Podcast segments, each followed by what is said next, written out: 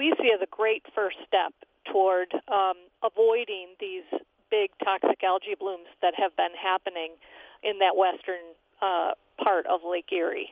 Now, by listing the western portion of Lake Erie as impaired uh, by the DEQ, what does that trigger on a state or federal level? Well, it will open up some more potential um, tools legally. And one thing is that so far, Ohio has not uh, designated their portion of uh, Lake Erie as impaired, and so that's that's something we need to have happen.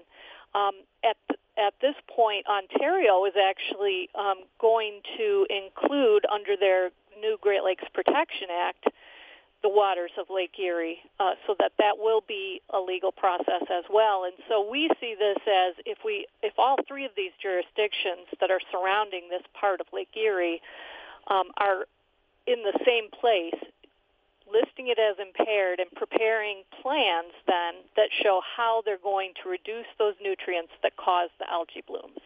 And so it's when we can get the whole regional perspective that I think we can solve that problem.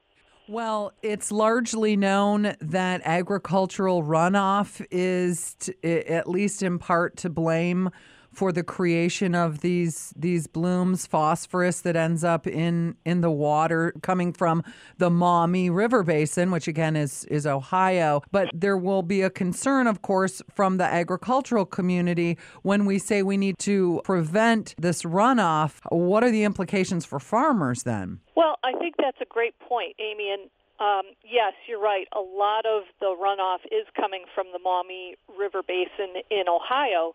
But there are also quite a few farms in uh, southeastern Michigan that that runoff also goes into Lake Erie.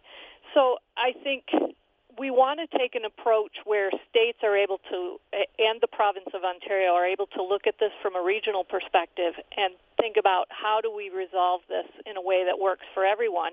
First steps first, though, what would be the next step in the process now that it is listed as impaired?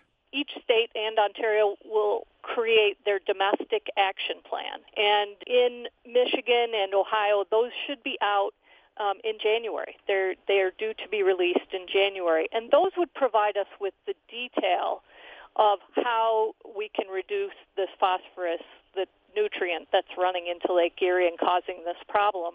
And we'd like to see very strong ideas about how to tackle this in those domestic action plans.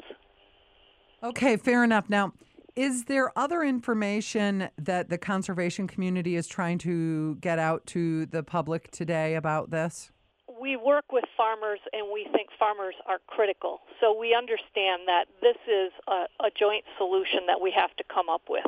We, we don't um, we know we all need the food that's uh, being grown on those fields, um, but we'd like to find ways that are win-wins so that we can both produce the food and also have clean water for drinking and recreation and fishing.